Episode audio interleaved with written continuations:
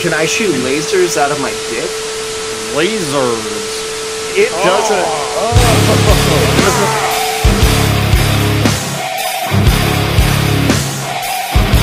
Just wait for Byron to s- get, tell me I can go. You just let me know, brother, when I can go.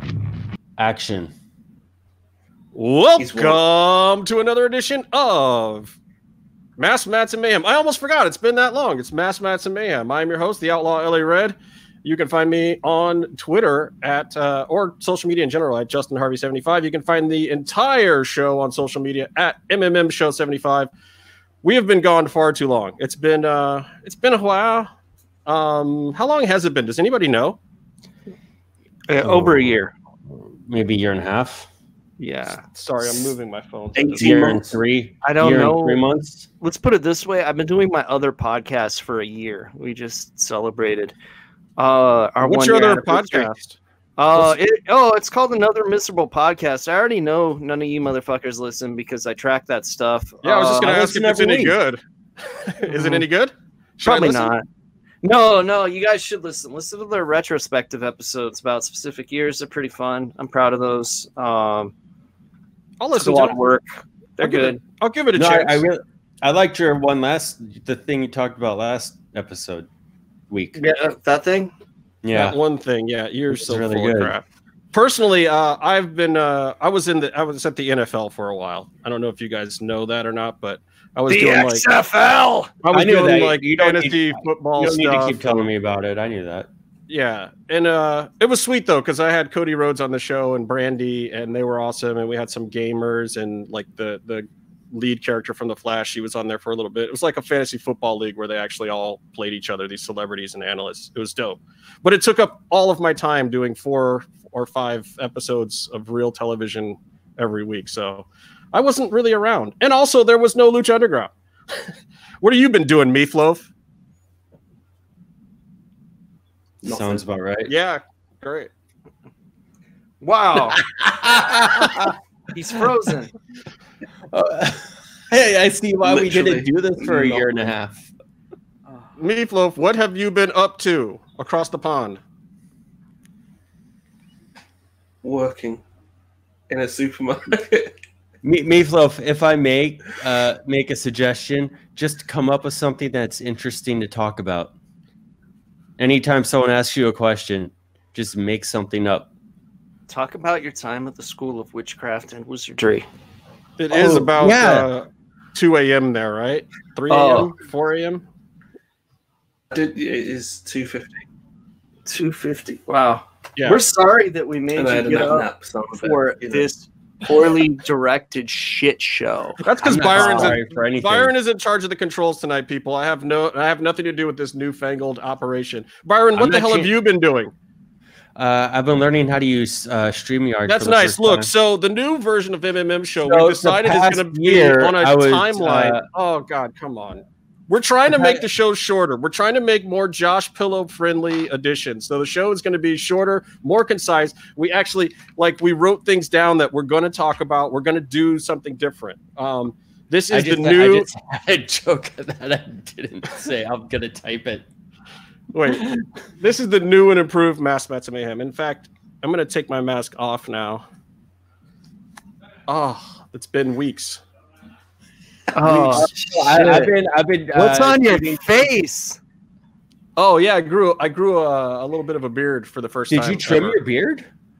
Yeah, once. Once I trimmed Okay. it just to even try to even it out a little bit. No, that's cool. Beards are cool. Um, I was off shooting a show called Live Rescue. I was embedded with the Sacramento Fire Department for a year, but I worked evenings, so I wasn't able to do this. Yes. So basically, we're we're all over the world. We're totally Yes. international, kinda. When Meef responds to us, and uh, we wanted to bring the show back. We figured now is is a great time to do it, and what better to do than watch wrestling, talk about wrestling, and we talked about it for a long time, like what we're going to do. We wanted to make some format changes. We didn't want to just be off the cuff and be on for three and a half hours anymore, like we used to. So we've changed some things, but we also decided that we still wanted to talk about Lucha Underground. So we're going to actually go back through some old episodes. We're going to get some inside dirt on some things that are going on now. We're going to talk about where some people have been, where they've gone.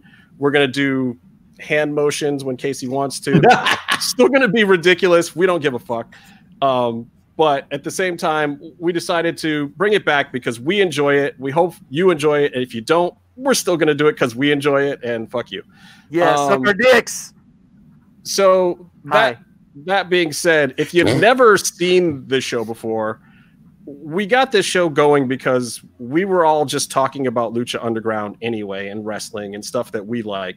So we basically, I, I did the very first episode just by myself, just talking about Lucha Underground for shits and giggles. But then we slowly started adding more people in until we got to having Byron and Casey and me, Floaf, and Jim Velasco when he's around.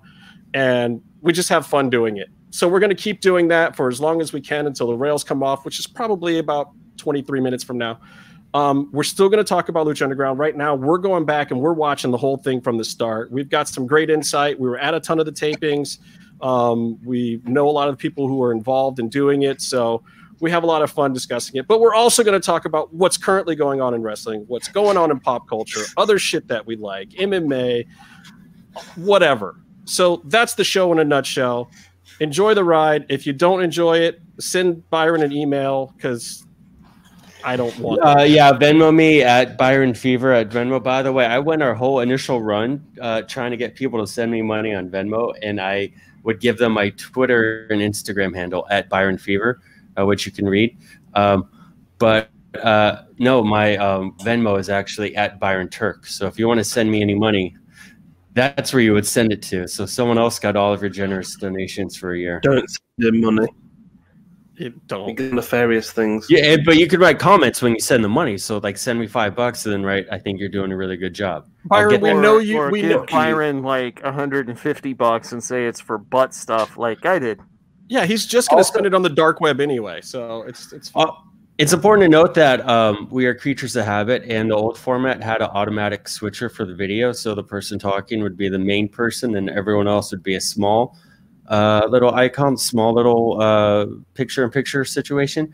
So some behaviors while someone else is talking is instinctual and um, maybe not meant to be viewed in the order of you the know. screen. y- y- Yeah. It's meant to be viewed. Ta-da. It's TMI. meant to be But viewed. now it will. That's a new new policy. New policy. TMI. You're you're gonna scare people. I mean, Meefloaf had to take down the sex doll in the background and everything. This is He did take it down. He's getting a new part installed inside of it. whoa, Oh. I don't need to know about that. oh. All right, so um, I know I know there's some people watching this that probably um, want to know the scoop on Lucha Underground. That uh, want to know if Lucha Underground is coming back or disappearing like Casey. Um, I have some info, and uh, if you stick around with us, maybe I'll give it to you. I don't know. We'll see. I think it's more important to talk about what's happening with Casey. I'm concerned.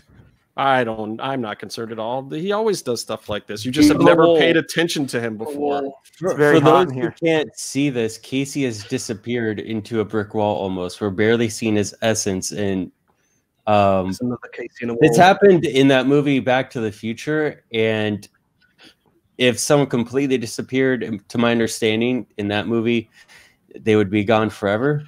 And so I'm very concerned for Casey right now. Where we're going, we don't need roads, Byron.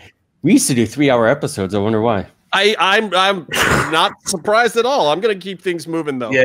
Um. yeah, we got a couple collapsible Look, segments. Let's go, my like- Cajuns. We watched season lots one, of people, one. lo- no, lots of people are talking about COVID and other stuff like that. We're not here for that right now, guys. Just enjoy this. We're going to talk about some Lucha Underground. We've all been kind of missing it a little bit for various reasons recently. It's kind of fun to go back and watch it. So we're going to take a little trip down memory lane, and then after that, we'll talk about some current stuff. But I want to talk to you guys about the origins of Lucha Underground and just kind of going back to that whole moment. I know I first heard about it in the trades when um, you know there was this ridiculous talk at the time of Mark Burnett and Robert Rodriguez doing a wrestling show together. And that was like all the trades said at the time. I didn't know it was coming from the the you know any AAA involvement or Dorian or anything like that. There was just talk that Mark Burnett, the apprentice guy, and Robert Rodriguez, the Dusk Till Dawn guy, were going to do a wrestling show and they were going to merge those two worlds. And I was, my head was blown. Like, I was just like, that's that. First of all, it'll never happen. That's a pipe dream. That's a joke. That's like an onion article. That's not, that's not real news. Mhm. What did you, what did you guys think when you first heard about the concept of Lucha Underground or where did you even hear about it? Uh, I I read the newsletters and shit, so I probably heard about it there, and my immediate reaction was probably, "Oh, this sounds like that shitty fucking Masked Warriors Lucha Libre USA show that was on MTV, which was fucking terrible." And I'm so glad it wasn't that, but it took me a while to get into the show because I still had a bad taste in my mouth from that one. What about you, Yeah, Meef? Oh. Ah, Um, I, I'd not watched wrestling. I'd given up on it altogether. And then my friend told me to start watching it. I want to say 2015 January, when it was um. Oh no! Oh, my oh god! I see. I've forgotten. This is how long it's been.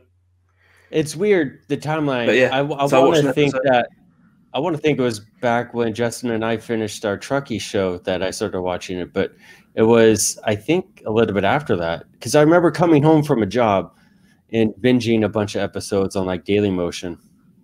Yeah, but it But I was think- because I told you to watch it. God damn it!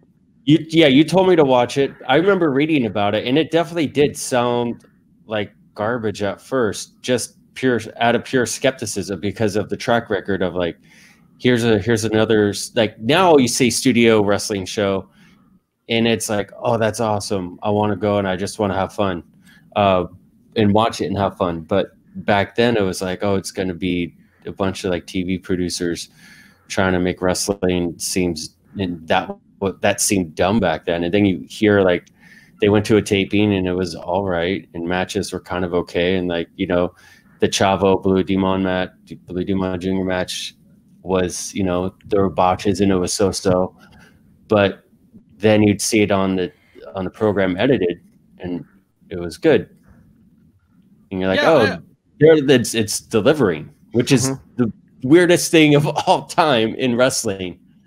It delivers.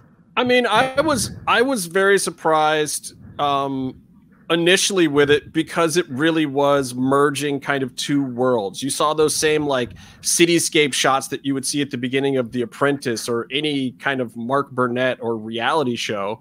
And then all of a sudden it would go into this, you know, dark, super heavily saturated Mhm. colors and you know, all this other stuff. And I like I I it was really from dusk till dawn crossed with a reality show at first just the look of it. And i was, was i was blown very- away. I was like i didn't i didn't understand like you know i was an ecw mark back in the day. And like meatloaf i was i was not watching a lot of wrestling at the time. Like my what i always tell people you know they'll refer to like stuff going on with Daniel Bryan and AJ Lee, and like I hadn't watched wrestling that period of time. Like literally, I was telling Byron uh, uh, like last year, like I don't know jack about Daniel Bryan because that was like the period of wrestling that I just didn't watch wrestling, and then Lucha Underground kind of brought me back. Same man. So it was it was exciting to see that um with the show. Where'd everybody go? This Oh, I'm weird. here. Oh, I no, no, I'm I'm back. I'm not. My camera's just- coming up.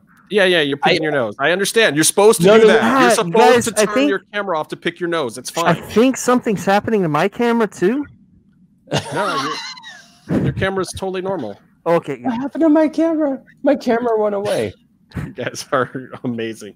I'm I'm, gonna keep I have a going. chin strap here. No, my what happened was my computer went to sleep for a second because I set something on it, and then it got bored of you.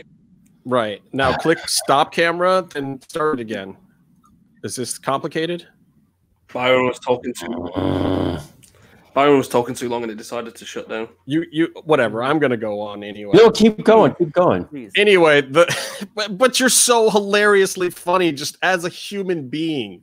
Like you blows my mind that you actually made it out of the womb and eventually actually like sourced food and became an adult somehow. I don't understand how you didn't just die in a field somewhere, but hopeless to- and to be- alone. To be fair, to be fair, Long you spurt. told me you me take it easy over there. Don't get hot headed.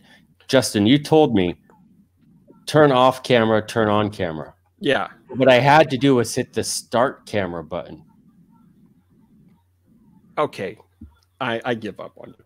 All right. So let's talk about this this This is going to be a heavily edited. Yeah. Um this first episode and and how it Yeah, came but I- together too. So I, I think there's a lot of people that out there that probably still don't even know how Lucha Underground came together. That yeah. basically Dorian Roldan wanted to kind of branch out from AAA and and saw that you know America for Lucha Libre had been a tapped market in Southern California in the past, but really wasn't being tapped anymore. And obviously, you know, there's some cheddar involved there. So he got some investors and kind of started creating the IP and and you know talked to several people and, and had this idea. I don't know exactly how it landed on Burnett and Rodriguez's doorstep from there. Does anybody know that how it got to MGM and and El Rey and those guys? Uh, very carefully. Yeah. Uh, man, I don't know. I do know that um, Konnan had been trying to get an American Lucha Libre show of any sort of format going for years, if not decades. I mean, it's it's the real deal when people say Konnan is like the most powerful person in wrestling that isn't uh, Dino or Vince McMahon. It's just uh, Well, this was Yeah. a big part of how he got to be that way too. I mean, he he had some juice in some places, but when Lucha Underground came through and and his moves that he made after that, after he got removed or pushed out, or yeah, yeah, we could talk about however you want to however you want to tell that particular story um you know which is funny because i've heard some things about that story that i don't know if i'm allowed to share or not but maybe i will anyway fuck it who cares at this point People Um, can't go outside to kill you. It's not like someone's going to put a hit on you, Justin. no it's not that it's just it's respect factor i don't i don't like to put people on blast unnecessarily Yeah. it's not it's not No. necessary in my I, life I understand. I feel that. Um, I do. I do think though. Uh, um, we all have different stories of how we started watching it, but I do think what Meef said is kind of the very similar thing between us, between a lot of people that Lucha Underground meant a lot to. Is we were kind of lapsed wrestling fans. There were Right. there were you know there was something about watching heroes and villains battle and stories and watching performers understanding what they were putting on a line to do a, a show to do like a I, live I was still watching anything and everything at the at this point. Um, I don't now, but back which then, is funny yeah it's like it, it re-inspired you so much that you burned yourself out on this right it. yeah, Yeah. basically, yeah. But, like- Between this and PWG, I'm I'm still burnt out on wrestling. Like, but i will say like the live the live uh atmosphere the live experience of it i think was drastically different than viewing it just on tv and that's something that i think we were all very very fortunate to be a part of I think we're very fortunate, but I felt I felt like a lot of it translated really well. And I'm sorry, Meef. I know you never got to go, but we'll we'll rectify. that. Most of us have been to a lot of Lucha Underground tapings. Sorry. me if you Um, could have gotten on a plane dude you had time I'll, I'll say this though about the the origins of Lucha Underground, and and this is not to suck off EV Dub at all, but I really feel like he was one of the key linchpins of the whole thing to coming together. It's like Dorian, come on, we all know Dorian has had every kind of crazy idea in the world, but somebody has to pull those ideas off for him. And then even just the concept of Burnett and Robert Rodriguez bringing their kind of worlds together is fine. But you got to have somebody like EV Dub who had done stuff for Tough Enough. He'd done like Survivor and Apprentice and all this Burnett stuff and The Contender, which was a big influence on this show too. Mhm. Um, he had done all those things, and you know he had enough feet in the wrestling world and in the reality and production world that he was able to bring in DJ and Roach and Chavo and Konnan and all these other guys and actually make them work as a production unit as well to take this crazy idea and say, oh, well, this is how we do it if we're going to do that as a TV show. Yeah. And I think it all kind of came together with really interesting level of production. Like one of the things I found the most interesting that I ever heard from EV Dub was when he told us that the editors all worked from home. It was like they were they were in COVID before it happened mhm. you know he would just send them notes and they would edit at home and send him back awesome stuff. Like Byron In and I work in section. TV. Yeah, in section. And Byron and I, we work in TV. Man, there's like a floor of dudes in little tiny rooms that do that stuff, and you go knock on their doors, and they kind of come up from their holes, and you know they're pasty pale people that have never seen the sun, and they just sit in those boxes for 12 hours a day. These guys all work from home and had a blast doing it. Mhm. Um, What what also another thing out stands out uh, to Which me is cool because I fucking hate working from home. Just saying. Oh, I wish I could work from home. What stands out to me is Look at your is room. I got this fucking curtain for three months, man. That's What? it. It's being a curtain. This is terrible. This this quarantine. I have three whole rooms instead of a You hotel don't room. for understand. This is like a bad David Lynch movie over here. My whole house is just brown curtain. That's it. You got to get one of these. Oh, that side. You got to get one of those red. we live inside a dream. Yeah, you need you need one of those bat lights like I've got over there, Yeah. which But, isn't uh, on because it's really distracting. But Oh. yeah, it flashes. We'll get Maybe if we get you know. grooving enough, it'll turn on.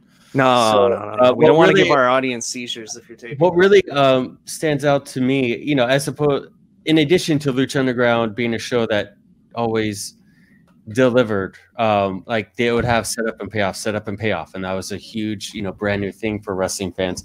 But also, it constantly was evolving and adapting. And if you listen to every story about, yeah, I talked to Konnan five years ago, and he was saying I'm bringing in a, a Lucha American show um, to the states.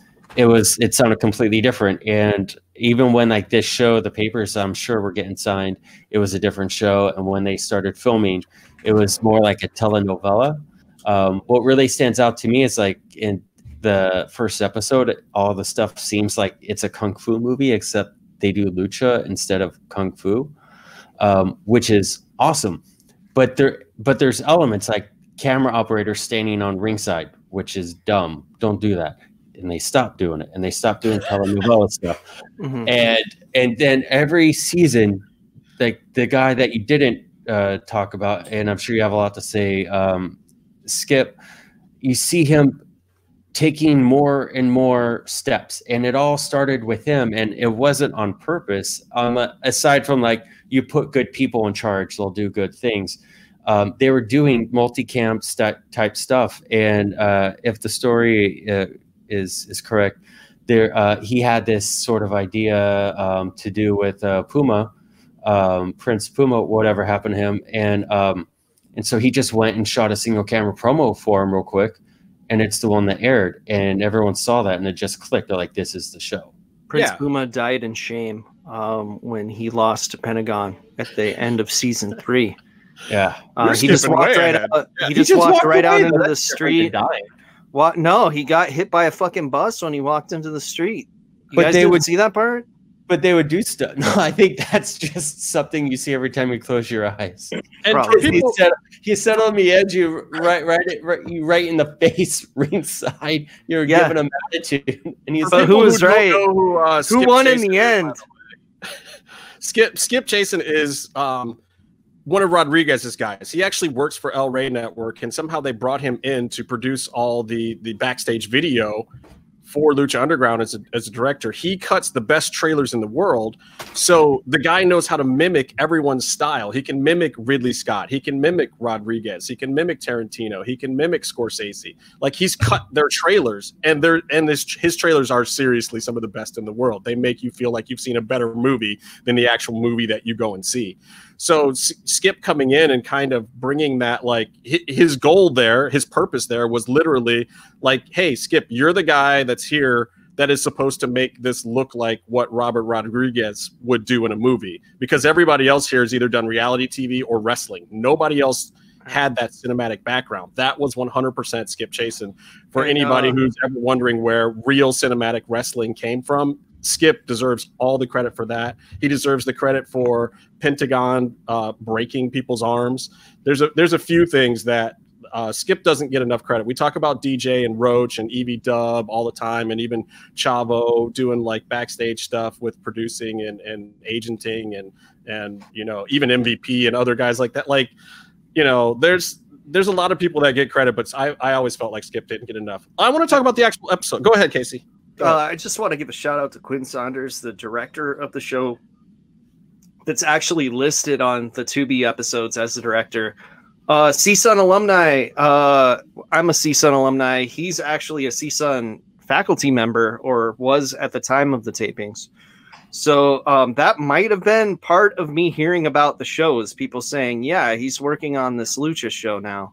Oh, that's He. So he was uh, he, he was like the the, technical director for the live show, right? Yeah, and um, I remember emailing him saying, "Hey, you got to introduce me to the writing team," and he said, and he didn't, and so I made friends with them on Twitter instead.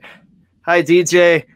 Hi, Chris. Love you Well, guys. And honestly, that connection that Casey had is largely responsible for any of the access that we ever got. That was where that relationship started. Casey introduced us to all those guys. Casey also doesn't get enough credit for these things. And Casey is a lot more influential to Lucha Underground than a lot of people might know. But I'll get into that later.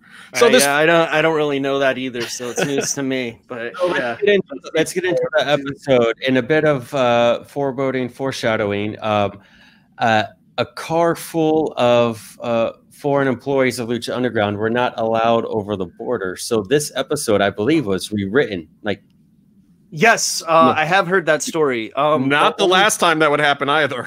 No, Yeah. uh, which is why a lot of the people that I wanted to see on the show didn't start until episode three, and that's the first episode of the show that I saw. Uh, Yeah. So yeah, uh, so It's a I little mean, rough. That's why, that's why that's why they went after, I believe, Mundo and Puma first. I believe, you know, I think that was a high profile match they wanted, if I remember hearing correctly, they wanted to save. But it's a really good thing they did it first. I think that, um, yeah, I mean, the wrestling on on the first episode isn't the best, but that.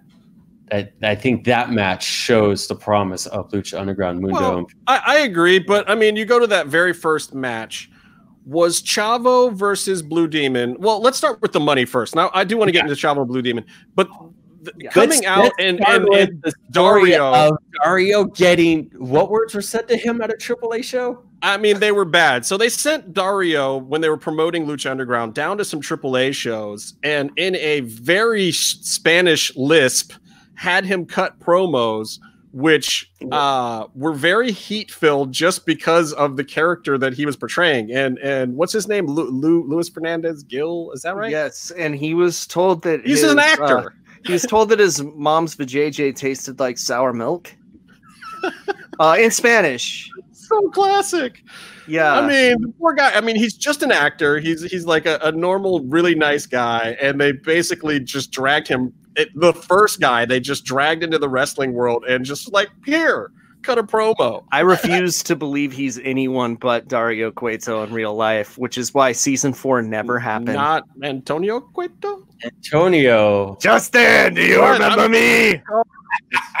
Here we go, Papa. All right, so here's they they Hold showed on, hold on, hold on, hold on. people roaming in coffee fields, blah blah blah. There's a lot of um establishing of the Aztec tradition. Well, Uh, wait, wait, wait a minute. You're jumping the gun though. I want to talk about the money. Because is there a better way to to heal out an entire episode right off the bat than offering money and and not for any specific thing other than just Dario saying like, "I'm going to give this to whoever I like the best at the end." That's Yeah, it. yeah. That's the whole Okay, gimmick. this is this That's is great. I had a little problem with is that uh, Smoky Mountain Wrestling used to do like thousand dollar checks in their matches, and that was like way too low. But Corn- Cornette's like, but people believe that much, you know. right. Uh, I feel like a hundred thousand dollars is too low for the cult lord, the Coke Lord uh, temple owner, to be uh, throwing around. Um, we've seen more than a hundred thousand dollars in his desk in future episodes. Yeah, but you got to time. imagine that conversation backstage because you know Dorian was back there like, dude, I haven't paid any of these guys $100,000 over like a 10 year period. We can't offer more Mhm. than that. That would just fuck me up. These guys will all be asking for money. Yeah, That's true. yeah. All the all the luchador uh, stars of the show from AAA were like held down as like opening match jobbers. oh, yeah. No, and then they're like, "Hey, um. Dorian, if we do this show for you, can we break four figures for the year?" shit. All right. So, so was Blue Demon versus Chavo the right first match I don't. with think- what they had? Yeah. I, I- would never ever have used Blue Demon Jr. in the first place. I, I feel that I feel that the strong point of the for of all the seasons and of lucha in general, underground in general, is that they adapt on the fly and that they make the changes to make things better as they see them not working. And there's a lot of that at season one. I think Blue Demon Jr. and Chavo is the perfect match for what it was intended to be in that in that moment. And shout out to old school lucha, which they did say on commentary, and I mean, there's good of representatives if you're gonna get if you're not gonna get Santo on, on the show. Hijo But del the- Santos retired. It's not gonna happen. So The But show would it have been too much? Would they have set the bar too high if if like Drago and Aerostar had been the very first match? That yes, might have been what they were planning. it could have and- been what they wanted in the first place. yeah, I agree. I agree, and I think that that was probably exactly the match that they envisioned of like, hey, let's tell people what lucha libre is. But I, I honestly kind of like the fact that they started off with two veteran guys, and whether you like it or not, the Blue Demon name is a big name. The mm-hmm. the Guerrero name, you know, Chavo is not necessarily the the Guerrero that everybody thinks of when you say the name Guerrero, but at the same time, he's a former WWE superstar, former tag champ. I mean, he's got one of the greatest family name. goddamn one of the He greatest the- goddamn wrestlers in the world. The guy's fucking great. Like he Yeah. doesn't get enough credit for Resume. being as good as he is. Yeah. And I mean- blocking Byron on Twitter, mwah, masterful move. oh, still blocked to this day, which is amazing. Instagram. Yeah. Anyway, Just like other I'm sure you share lots of pictures with him. So, um, Ew. but but I think it was I think it was uh, ironically good to be the first match because it didn't set the bar too high. It gave them a place to go. I wasn't thrilled with Blue Demon's performance by any stretch of the imagination, and I really did think Chavo gave him a lot to work with that he just didn't work with. I don't I mean because he doesn't sell or have timing or do shit. no, no. I mean, there was a few spots where where Chavo was trying to like show off some lucha libre and run the ropes with him a little bit. And you got to think, you know, the other thing I liked about this is you know that day one, you know, being a former WWE superstar, especially Chavo is going to come in as a huge baby face, whether you want that to be the case or not. There's no avoiding it. There's no way to heal him out. So I kind of liked that. But Blue Demon. Well, they figured out real fast. But I like the fact that Blue Demon was getting heat just because we're in the states and Chavo is a huge name here. Yeah. That made yo, it kind yo of okay. soy for me. Mexico, Chavo. Yo soy. Yeah, no, I but for me on the second viewing or on this viewing around, um, I really did appreciate that storyline. Like there Oh, that's wasn't my a lot that's of my puppy storyline. being bad, by the way. Aw, Bring your puppy on camera, but I, I did like okay, I did. hold on. I Do I got a John was- Wick your puppy? What's up? No, I'll I'll bring him on. Oh. You got guys continue. I'll bring the puppy on. All right. But I, I thought like that the match was what it was, but the storyline that they put out and like the segments that they showed with Chavo and, and Dario, it, it I thought that was all super precise and and I thought it was really well done, even though the match itself wasn't, you know, gangbusters. Um, Sorry if I keep looking away. Cowboy Cerrone is just putting the fucking hands on Duke Roufus's bitch boy Pettis right now. they're all gonna have COVID in like two days.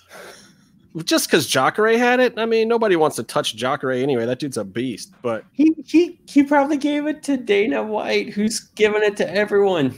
but Cowboy is trying to prove right now that he's not bitch made after that Conor Yeah. fight. Sorry, Meefloaf. I want to know what you thought about this. I mean, you you know quite a bit of lucha libre yourself. What did you think about you know having the two veterans in there for that first match? Well, I enjoy I enjoyed the idea of having um, Blue Demon Jr. Um, just to get, kind of give it that kind of history, if you know what I mean. Telling they're trying to introduce American audience to lucha libre traditions and whatnot. So for me, having those two fight was a really good idea. Um, but it's quite funny because um, Vampiro refers to him pretty much as like the son of Blue Demon. He's a dot. Hello. Oh, you just Oh. made our oh. show four and a half percent more adorable. This is this is Cooper. Please. What's up, Coop? He's Hi, saying Cooper. you. He doesn't he doesn't have headphones. Oh, the cat and the dog are gonna fight now. Billy, get over here. Oh my god. He, Yeah, he, uh, was, he was just playing outside, and I made him come in to do an appearance. So I'm gonna let him go. Turning into an episode of Tiger King. I, I do I do think that Mifa has a really good point in that go, bringing Blue Demon Jr.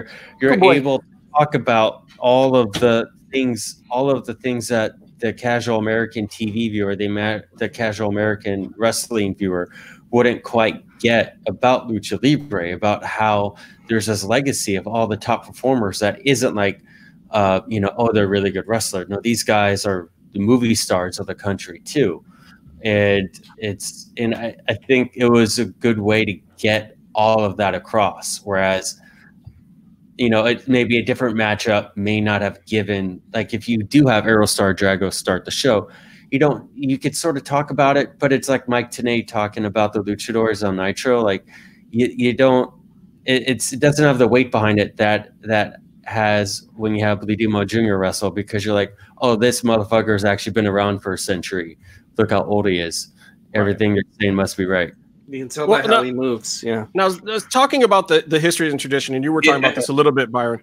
The this whole Aztec thing, they do a vignette where Konnan is kind of explaining it. He's also teasing a little bit of the Prince Puma thing, but it's really to get that folklore and that storytelling in there that we know DeJoseph and Roach were were big on backstage.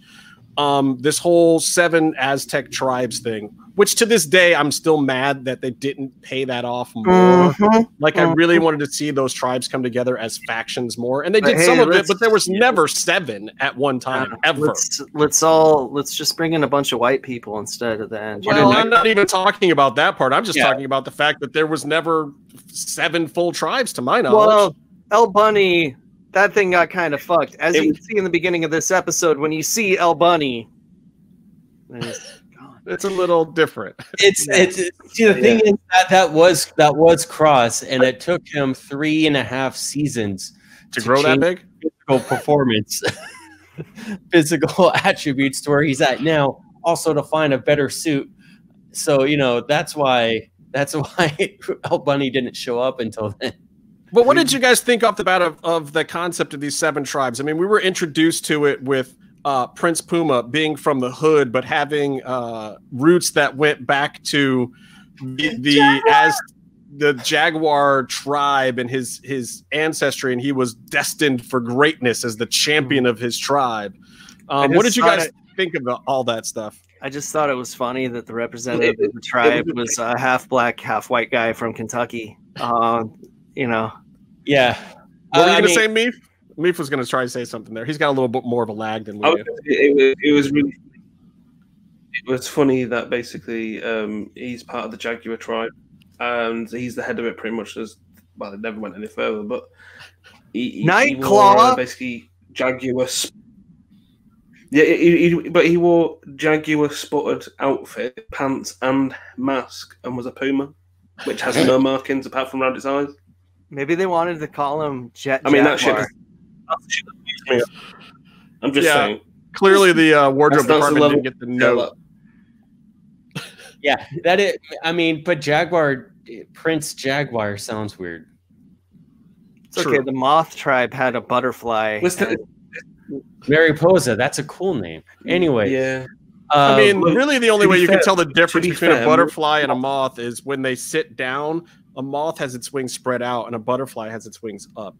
you could also check their Twitters. They are drastically And- different. Zu- Zubux Harvey over here. Jesus Christ. So, um, Wait, Meefloaf was trying to say something, Byron. Why do you always cut off Meefloaf? Do you have something against British people? Like the revolution is over. We won. Most butterflies are incorrectly called moths and moths called butterflies. It Correct. happens. that's why I talk over him. He's got Misidentified. shit like that. You're Anyway, racist. You know what would Byron, you're cooler? racist. That's all the I love, I love. Here's the We thing. We got a bat tribe. Like a bat They- tribe they- would have been fucking they, dope. they came up with the tribes and they're like these this is like an i this is like an isolated story you know sphere universe these seven tribes are going to be battling there's this cokehead you know kingpin that's running this underground fighting league and there's this you know weight behind it. And I we're gonna be super reluctant to put anyone that's not But- forget about it. idea of the tribes and in the background because it's like oh there's story and stuff to get into and and it's just another thing to get invested into um most And of my Okay, well, let's talk about- let's talk about- also Let's talk I about do wanna what you say- get invested in. Go ahead. i Go have ahead, another Byron. really big point to make um Make uh, it quickly. We're running out of time. I don't watch pw yeah we are i don't watch pwg so i didn't know at first that prince puma was a guy Ricochet? from Paducah. O'Shea. Yeah. Rick O'Shea related to Ice Cube. the Irish pub lord. Guys stay on topic let's keep Okay, going. look, I want to talk about something that I know that you can get invested in, something that I know is going to change the landscape of wrestling forever, something that I know was a high point of Lucha Underground from start to finish. Son of Havoc versus Sexy Star. No, you know what?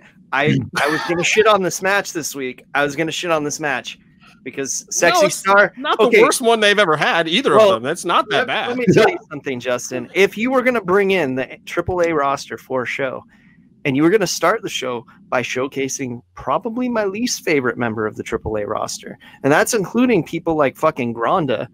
Um, there's. It's pretty great when you're showcasing this great new star and she loses to a fucking backbreaker. Backbreaker. I mean, I think they were trying to show that, like, in this world, women can I wrestle have that men, in my notes. but at the same time, it's still going to be realistic in the fact that she's not going to beat him right now. She's going to have to do more to beat him Yeah. than just come in and wrestle head to head with, you know, some strapping dude. This dude, Something that Lucha Underground did a lot was they didn't they never brought in someone brand new, like a new hire, and had them win their first match. Everyone always had somewhere to go. You know, so I- um, that's actually an old ECW policy. Is you always job on your first night in. That's Yeah, yeah. And you Uh, should. I like. I, I I do think that the promo was really good for Sexy Star. I think they should have just had her speak Spanish. Um, I I'm agree. sure they have. But they, Jim. but but I believe there's another version where where she does speak Spanish, right? In the in the Yeah. Spanish broadcast from season one, They, Yeah. they she cut all their promos and vignettes in in both languages. and But- all vignettes were shot in both languages. Mhm. Every single one of which them. was a huge foolish production cost but I, I like where they got to eventually of just having the spanish performer speak spanish and then do a translation or not and just Mm. having the english performer speak english i actually i think that one of the, the places where lucha underground missed the boat is that hugo should have been the third commenter the whole time commentator and he should have spoken spanish vampiro should have spoken both and striker should have spoken english they can all Vampiro should understand spoken Vampiro. they can all they can all understand both languages so why not just literally have commentary like when hugo wants to say something just have him say it in spanish without any translation or whatever have striker speak in english have vampiro do whichever one his confused brain does at the time which again yeah could be gibberish. you gibberish guys. You guys that want would have been fuck your- amazing you guys want me to fuck your head up about Hugo Savinovich really quick? Okay, you know, you know Hugo. You know what he looks like, right? Yeah. Motherfucker was married to Wendi Richter for years. that's good. nice work hugo That's, that's real. Um, all right, I want to move on though. Let's talk about um there were some vignettes in there. I don't even really want to get into it. Let's get Can I, into the can I say one thing real quick on the topic of how Lucha? Can you say something? Like, Can you say one thing real quick? I'm Is that trying. If we humanly all know Robert possible? Is that possible? You But see a Byron- Can you do it not quickly? Byron, but Byron, Not every gimmick, like a lot of the gimmicks in the first episode, don't survive because they're evolving and adapting. But what really You stood out said to me that! was- no, but on that on that topic, guess what stays? The Sonic, Melissa Santos. This, no, she even changes over the years. The son of the son of Havoc voice. They're like, oh yeah, this is a good idea. Doing oh, hey, hey, I'm trying to have Your voice. Would you fuck Knowing me? damn well nobody from Cleveland talks like Oh, that. I'd fuck me hard. I'd fuck me. Wait, that is kind of the way I do the, the intro to this show. Maybe it is a Cleveland thing. Woke up. Welcome to Masks Mats and Mayhem. Was she a great big fat person? It puts the lotion on its skin, or else it gets the hose skin. I, I'm totally tucking right now too. Oh, give me that. Give me that Jay Okay, from okay, James hold Town and Bob oh, Tuck. Well, no, I'm not because Byron Okay, said he's wait. gonna fucking. Yeah, I don't know where we're video. broadcasting this yet. All right. So this the the the match the one thing that is really worth talking about from the first episode everybody knows it if you haven't seen the first episode this is the reason to go watch it johnny mundo who had been off the radar for a while he was he was out of wrestling for what like two three years at that point I don't I don't like how in this early Yeah. part of the season they're still referencing WWE so much. Cause they did it for Mundo, they did it for Big Rick. But Yeah, oh, oh, Striker going. I I know that face. Yeah, is, it comes off so thick. yeah, yeah. It's uh, it- because no one's just a star in underground fighting. Johnny Mundo, this is a guy that's wrestled elsewhere with a bunch of different fucking names. But here he's Johnny Mundo. I don't like that shit. Uh, because it's clearly a different yeah. universe. We're killing people, Justin. I Well, do think uh, though with the TV show they were they were trying to really they had they were I mean we know that they got a certain audience that were that was super loyal, but it's the Uh, first episode. let's be there, honest I. I think that was i think that was DeJoseph's hand on that one i mean Thanks, I, DJ. I think that well, but but DJ has always had a certain amount of pride in WWE. His time at WWE. I mean, he had a few bad things to say, but for the most part, he mm-hmm. he appreciated mean- his time there and still respected WWE a lot. And I think he wanted to give Mundo that rub and that respect for the time that he I put in mean, there. dude's there now, right?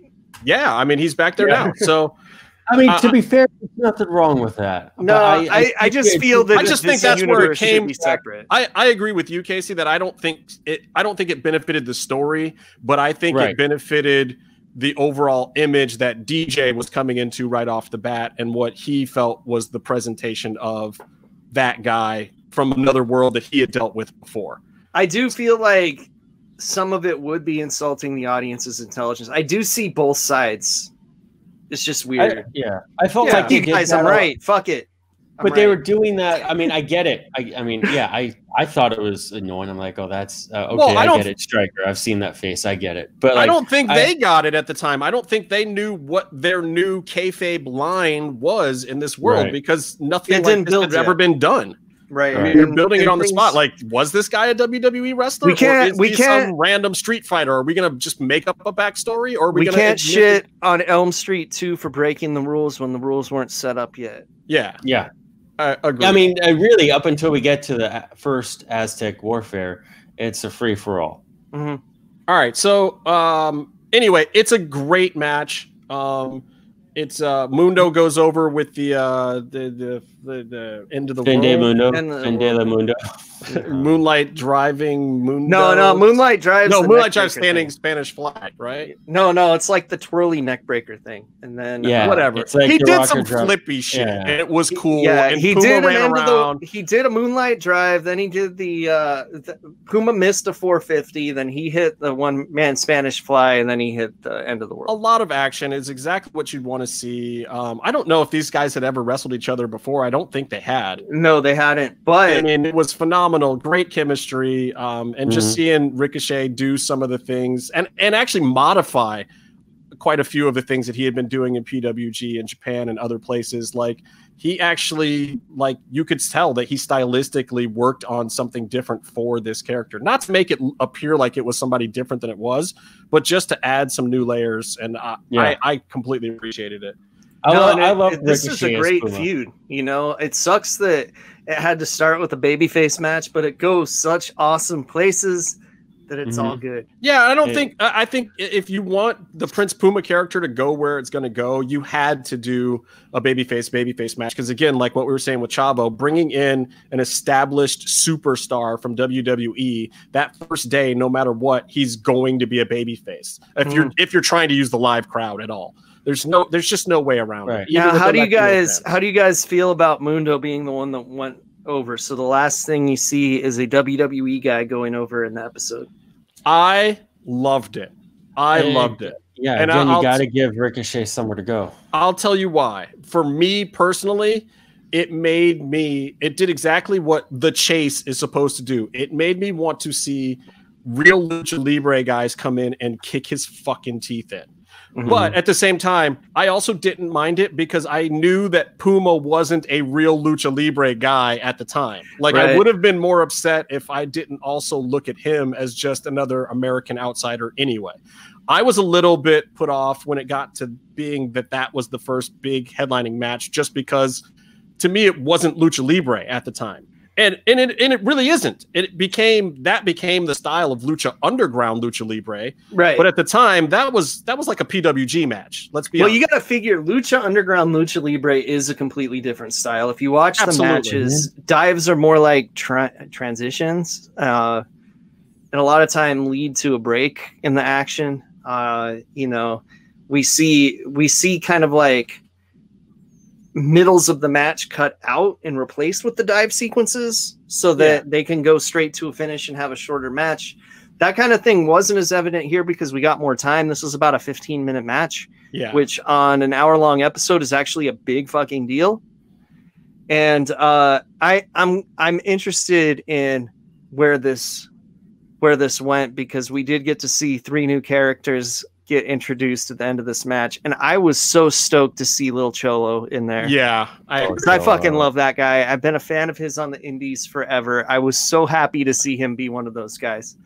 I, I cracked up when Cortez Castro had the mic and he's like, There's only one name. He's standing next to two guys. One of them is three times the size. And he's like, There's only one name you need to know. That's Cortez Castro. It's like okay, Cholo's like, Yeah, also yeah, like, but they had to do that though because that name. I mean, if you think about it, Cortez, not a not exactly a household family name in Mexico. I No, mean, he's no, the no. conquering Spanish dictator that nobody likes, and Castro, like it's the most genius heel name ever for any type of lucha libre performer to get heat. When and you know DJ's just sitting back there laughing the second the word Cortez Castro comes out of his mouth, and Ricky's up there like, I can't believe I have to say this shit. and but, uh, Lil, Lil Cholo's got to be Cisco, which is cool. Mr. then- Cisco, love no, it. the whole crew, even B Boy, uh, they were all awesome. I thought. Uh, I thought yeah, but he was. We get to see B Boy in the second episode, but he's not. He's Uh, not. he's Bale. feeding, right? He's just Yeah. feeding and lying on the ground, like, oh. yeah. Oh, so. Oh, Isn't, great- doesn't Famous B feed in that episode too? he does? Yeah. All right, They right, were we'll talk about that next dead week. guys. But- uh, But yeah, uh, so so the first that's the first episode. Um, could we just kind of wrap it up with like our our impressions of it? Like we're promised a new product. How did you feel after watching the first episode? Well, I'll, I'll I'll say this: I did not feel hoodwinked. I was certainly invested in it, but being a TV producer myself, I was I was really impressed with the fact that they legitimately merged Mark Burnett's style with Robert Rodriguez's style. And that was at that point in time. Like the wrestling was great and I was kind of intrigued by it. But again, at the time, I wasn't huge into wrestling. So I wasn't really thinking about that. Like I knew my Lucha Libre, and, and actually, I had probably watched more Lucha Libre the years before that than any WWE. So I didn't even know Mundo had been on the shelf that long, to tell you the truth.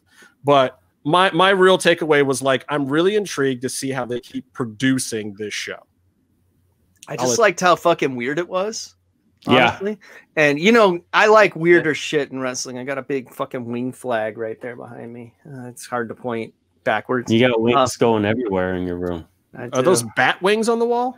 No, the the bat wings are in my shorts right now. Gotcha. Gotcha. Yeah, it's hot. It's really hot. Um, but yeah, uh, this uh, that's why that's why we need the Manscaped sponsorship. Let's bring it on. Yes. Yeah. Um, but yeah, I, I just liked how weird it was. Uh, again, I started on episode three where all the guys I like are actually wrestling. So I went back and watched these ones after that. And um, so, So, they were I just was kind of already- filler to you then. Yeah, I was more on board with that. You know, once you get to see Drago and Pentagon and Fénix and Aerostar and all these guys that I had been watching on AAA, that I'm like, somebody needs to sign these motherfuckers. You know, and now people have signed these motherfuckers. We get to see them. And What uh, about you, Meef? yeah. Yeah, Meef. Well, Me- my, my first was of Aztec Warfare, but then going back and watching this, I was it's more to do with the story for me. So I was really hooked interested in how the story was going to play out. And as soon as that going to set out, because I've been obsessed with Aztecs since I was a kid, I was like, that got me in. and I I, I liked I needed a product which was like story and good story, not some cheesy oh he's gonna some other dude fucking your wife storyline. Mhm. I wanted something with substance, and straight away off the bat, there was quite a lot in this that was giving it the the vignettes and the kind of giving the history. For me, that was kind of where it was going to, you know, the hook. Byron? Yeah, I, I, I, I'm going with Meef. I mean, I was just off of a TV show. I mean, it all blurs together, whichever one it was. But I just remember, like, it was one of those days when I got all my stuff suitcase and I just spent the whole day tired in bed. And I watched a whole bunch of episodes of like the, probably the first half of Lucha Underground. Uh, what really stuck out to me, I was interested, uh, but what stuck out to me was the story. The story element of this is so is so strong. It's so prevalent that it became a bingeable show. It's like, you know, oh, I wanted to watch whatever, you know, the show. Um, um, no, I'm not going to tell you guys the shows I'm watching. You don't But, need. uh, we don't need the analogy. Just did you like it or not, man? I liked it. I liked it's it's like you know it's it, I liked it. It's just it, it had a bingeable quality to me because my first introduction was I'm just gonna watch like six episodes at once. Okay, so then Yeah. here's what you do next time we ask you this question, Byron. You just go bingeable, yay, and then we move on, man. I have to explain how I feel about bingeable things. So you I know, know it's a you're all in your feelings. I'm just fucking with you. I do have a few other things I want to get to before we wrap up. Yeah. this episode. Can, can We're not done. one hour, hard out. We're we're, we're not no, no, done. We're not. No, we still have some time because our timer right now. Yeah, uh, yeah, Byron. I know we started yeah, a little late because somebody was dicking around with their cameras and microphones and, and voice settings and still looking I'm a- uh, purple I'm- on camera. So it really worked well. Good job. I'm All a- right, I'm I'm moving a- on. Pilot, work of Streamyard. I'm so moving I gotta, on. I gotta, I gotta transition. I gotta.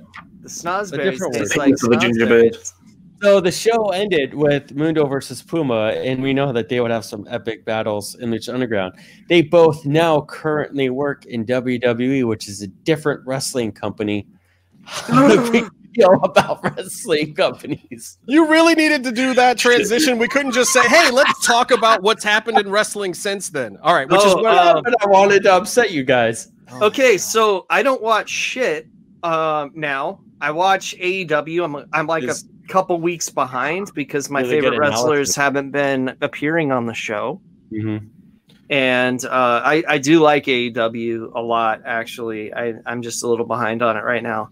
And um, Well, that's kind of what I, I kind of want to approach it from that because I feel like there was Lucha Underground, and at the time it was really like Lucha Underground and Impact were the other American companies. Ring of Honor had some cool stuff going on for a Rarely. while too. Well, they had the like the the the Hardy stuff going on and for a little while, and Young Bucks, and and they were they were hot for a second back then when Lucha Underground was still going. Hmm. But post Lucha Underground, Ring of Honor kind of died off. A lot of guys went over to Impact for a little bit. Um, and there was a bit of a void. I mean, you saw guys, you know, going to places like Wrestle Circus and MLW, which wasn't a TV show at the time. and you And- saw the indies just get flooded with Lucha Underground talent because everyone Yeah. that saw the show wanted to book the Lucha Bros. Indies were so hot, and honestly, a lot of the lucha talent really fed that because here, here are these people that had TV time that were clearly stars, and they went out there, and that to me was part of what left the door open for AEW to be a thing. It was like these guys were over in Japan, they were they had great gimmicks, and they were realizing that you know their YouTube stuff and podcasts and other things that they were doing were tracking huge over here. And when they would come and do Ring of Honor shows over here, the indie crowd was jumping on it. I think mm-hmm. that the void that Lucha Underground left really paved the way for AEW in a lot of ways, even though the top stars weren't Lucha Underground guys. I just feel bad that a lot of the Lucha Underground guys that were still under AAA uh, contract, under loyalty, um, didn't cut ties like Fénix and Pentagon did at first, and therefore had to be dealt with through the AAA office, which is a huge pain in the fucking ass and prevents them from getting booked here a lot of the time. That Well- was a pretty remarkable thing with the Lucha Ground empowered guys like uh, Fénix, the Pentagon, and others, even like Jack Evans, to say, "No, I'm not going to work for AAA. under their What I'm saying is Drago and Aerostar should have done the same shit. Is what I'm saying. They should Yeah. have, eh, but here here's the thing. They are actual Mexican performers that live there and breathe there, and that's really more their world. And you saw that pretty much anybody who could get out of being there full time did. And and certain performers were really smart the way they moved on, and we'll talk about a little bit of that uh, in the next Mhm. episode. But I think the general landscape, the things I can say I know for a fact is the people that were being held hostage were not being held hostage by Lucha Underground. No, They were being held hostage by Triple A. Hmm. And that has been a big misconception out there. Oh, and and everybody who asked eventually got let out, even Evilise and all these other people. Like, and, and honestly, they weren't being stopped when they went and did other shit anyway. Plenty Right. of people did, you know. And we we'll talk about that more next week. But I think that it was really interesting the landscape there. I think Impact had a little bit of a hot run because of it. I think that mm-hmm. you know Ring of Honor was coming off of a hot run there then anyway, and I really think that it opened the door. I think AAA got more exposure too when those guys went back because now that was that was the primary place you could see Drago and Aerostar and some of the other Yeah, performers. it definitely But also- helped out Sami Callihan. It helped Yeah, out yeah. Willie Mack. MLW, MLW, dude. Yeah, that MLW that wouldn't was exist without Shane it. Strickland's house. MLW took Shane Strickland out of Lucha Underground, gave him all the backstage vignettes, and and made him, you know, the movie star of that of that. And Byron, you were totally supposed to save that for the next episode. Oh yeah. Well, okay. I'm not going to get into Shane Strickland. But I'm That's a tease. That's a tease for you people. That's a tease, but but Well, I can't believe I have to wait a whole week to talk about it with you guys. I know. Look, the the whole the whole And wear the same clothes. Too. definitely That's- changed. And I, as much as I Oh. miss Lucha Underground, I Yeah. have to say that Lucha Underground going away actually improved wrestling as a whole. I think we have it really did. NWA doing a different version of studio wrestling. Power.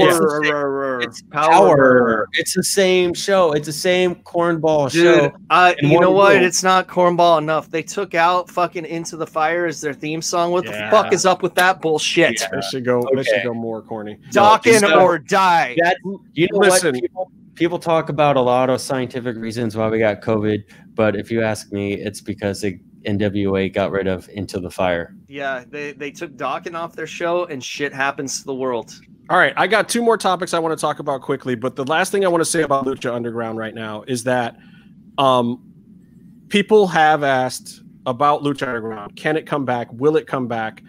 Here's the technical answer for right now. It can, in fact, come back. Just because El Rey is not going to bring it back does not mean Lucha Underground is dead. This is a fact. The TV rights will revert back to MGM in the not too distant future. And what happens from there, whether I know or not, I will not say right now, but I will say this. Don't just think that Lucha Underground is dead forever because it's not on the air right now. It's valuable IP and it did make money. The investors got paid back.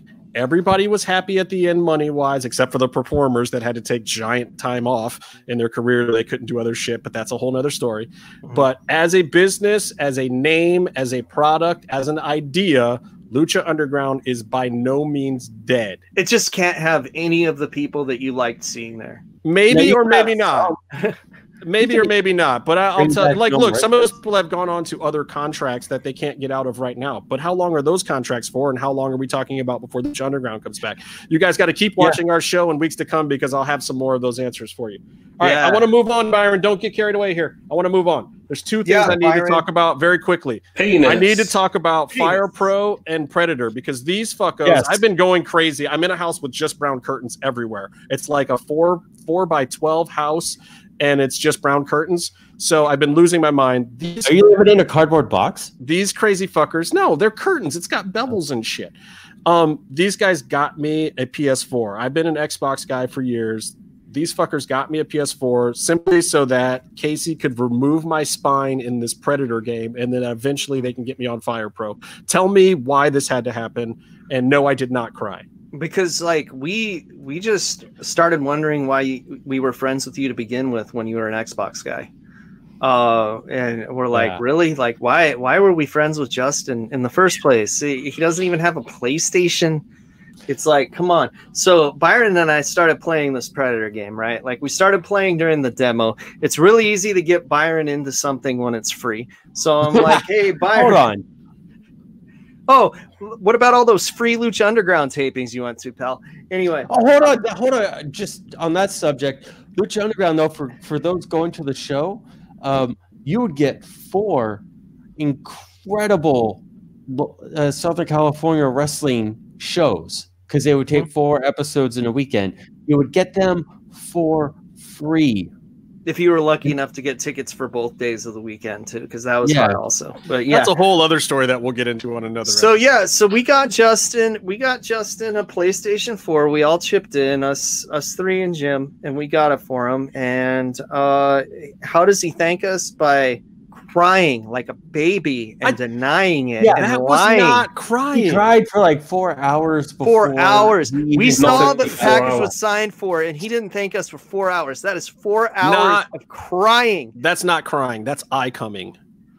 Wow. Either way. That's how way. happy I was. My And then, came and then, you. uh, it wasn't and then crying.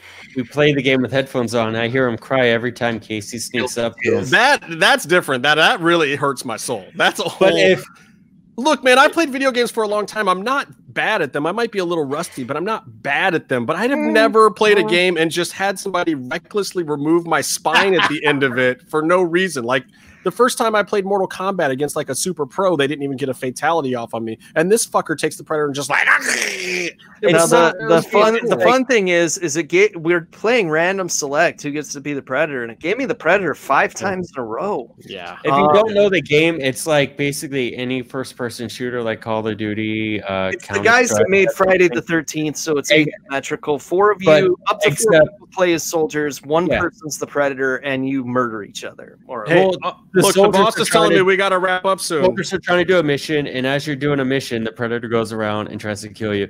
It's a lot of fun. If you see us on the PlayStation Network, look us up, or just go play it. It's a lot of yeah, fun. I'm Lucha Oh, Gringo. Fire He's Pro. Byron Fever. Meefloaf's Meatloaf. Justin, you're He's Outlaw, LA Red. just like it says there.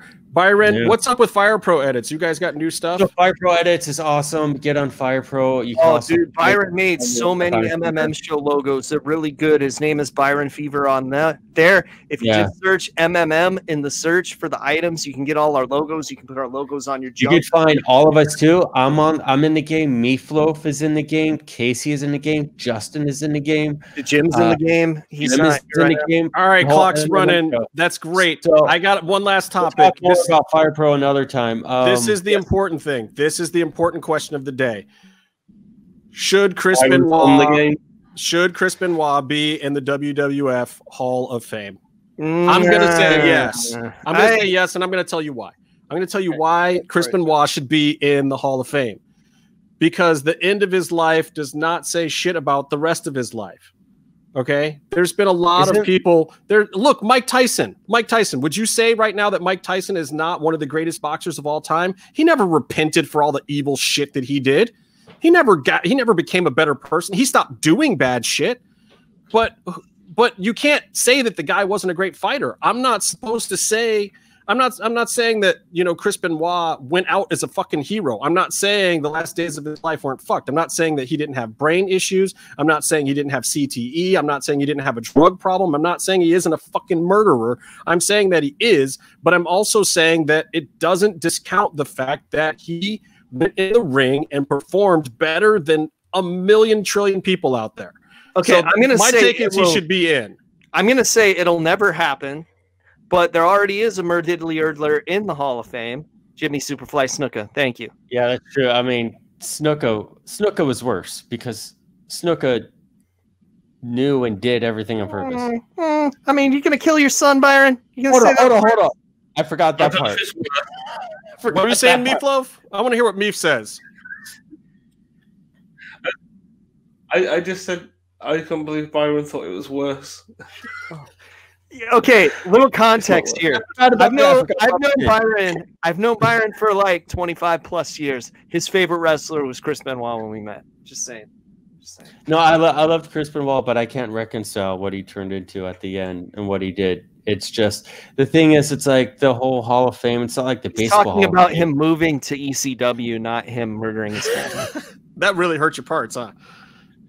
Ah. Look, here, here's here's what I'm saying. I, it, it's not. that I, I don't want him to be rewarded for evil, for just pure evil. I, am not saying that at all. I don't want him to be rewarded for it, but I don't think that it should be ignored either. I think what WWE has done post there, it's been terrible. I think that people should be talking about Yeah. his CTE. They should be talking about the issues. They should be talking about greatness gone awry and the sadness at the end of the whole thing. And I think that that's a part of it. I think that that story from start to finish needs to be part of the Hall of Fame because it is WWE. It is part of what wrestling is. Yeah, I mean, we don't the talk about price. Hall of Fame. I, I do gotta say that I feel like the erasure of Chris Benoit from history is a little unfair to his opponents that had great matches. Mhm. That those yeah, like Chris Jericho can't have a best of. So Uh, imagine imagine this with me. At the induction, people actually get up there and flat out say, like, look, it's tragic. We don't want to reward Chris Benoit and we don't want to say that anything that he did at the end of his life was good. But what we do want to say is that sometimes wrestling has a tragic end. This business is hard. This business does mm-hmm. bad things to people. And we all aspire to greatness, and we need to do better than what happened to Chris Benoit. If that's the induction speech, you can't tell me that it doesn't change the face of wrestling forever. Right, but they're afraid to do it because they're a publicly held companies. so- Ax- They Absolutely. don't, they don't. I mean, the thing is, it's a carny business full of carnies, and every generation they get better. Look, But- that's it for today. That's all. That's it. We're done. Next Um, week. Next yeah, week. Shut just up. wanna Shut say up. that I'm doing the outro. God damn it. don't How are we ever going to get out on time we do this? Happy product to kids. Peanuts. They talk about the price that it costs. That's the thing. You're missing the point of a cold ending. You have an idea, you don't finish it. We just say next week on MMM show, what happened to the stars of Lucha Underground, the demise of Lucha Underground. But And, we're uh, supposed to, we're not supposed to talk about this right now. why not? Because How it's a did we not get better at this after not doing it for a year and a half? That's Who okay. cares? Um, so stay cool and No, be no, no. It goes like this. Until next time. Until next time, stay calm and stay in the mix.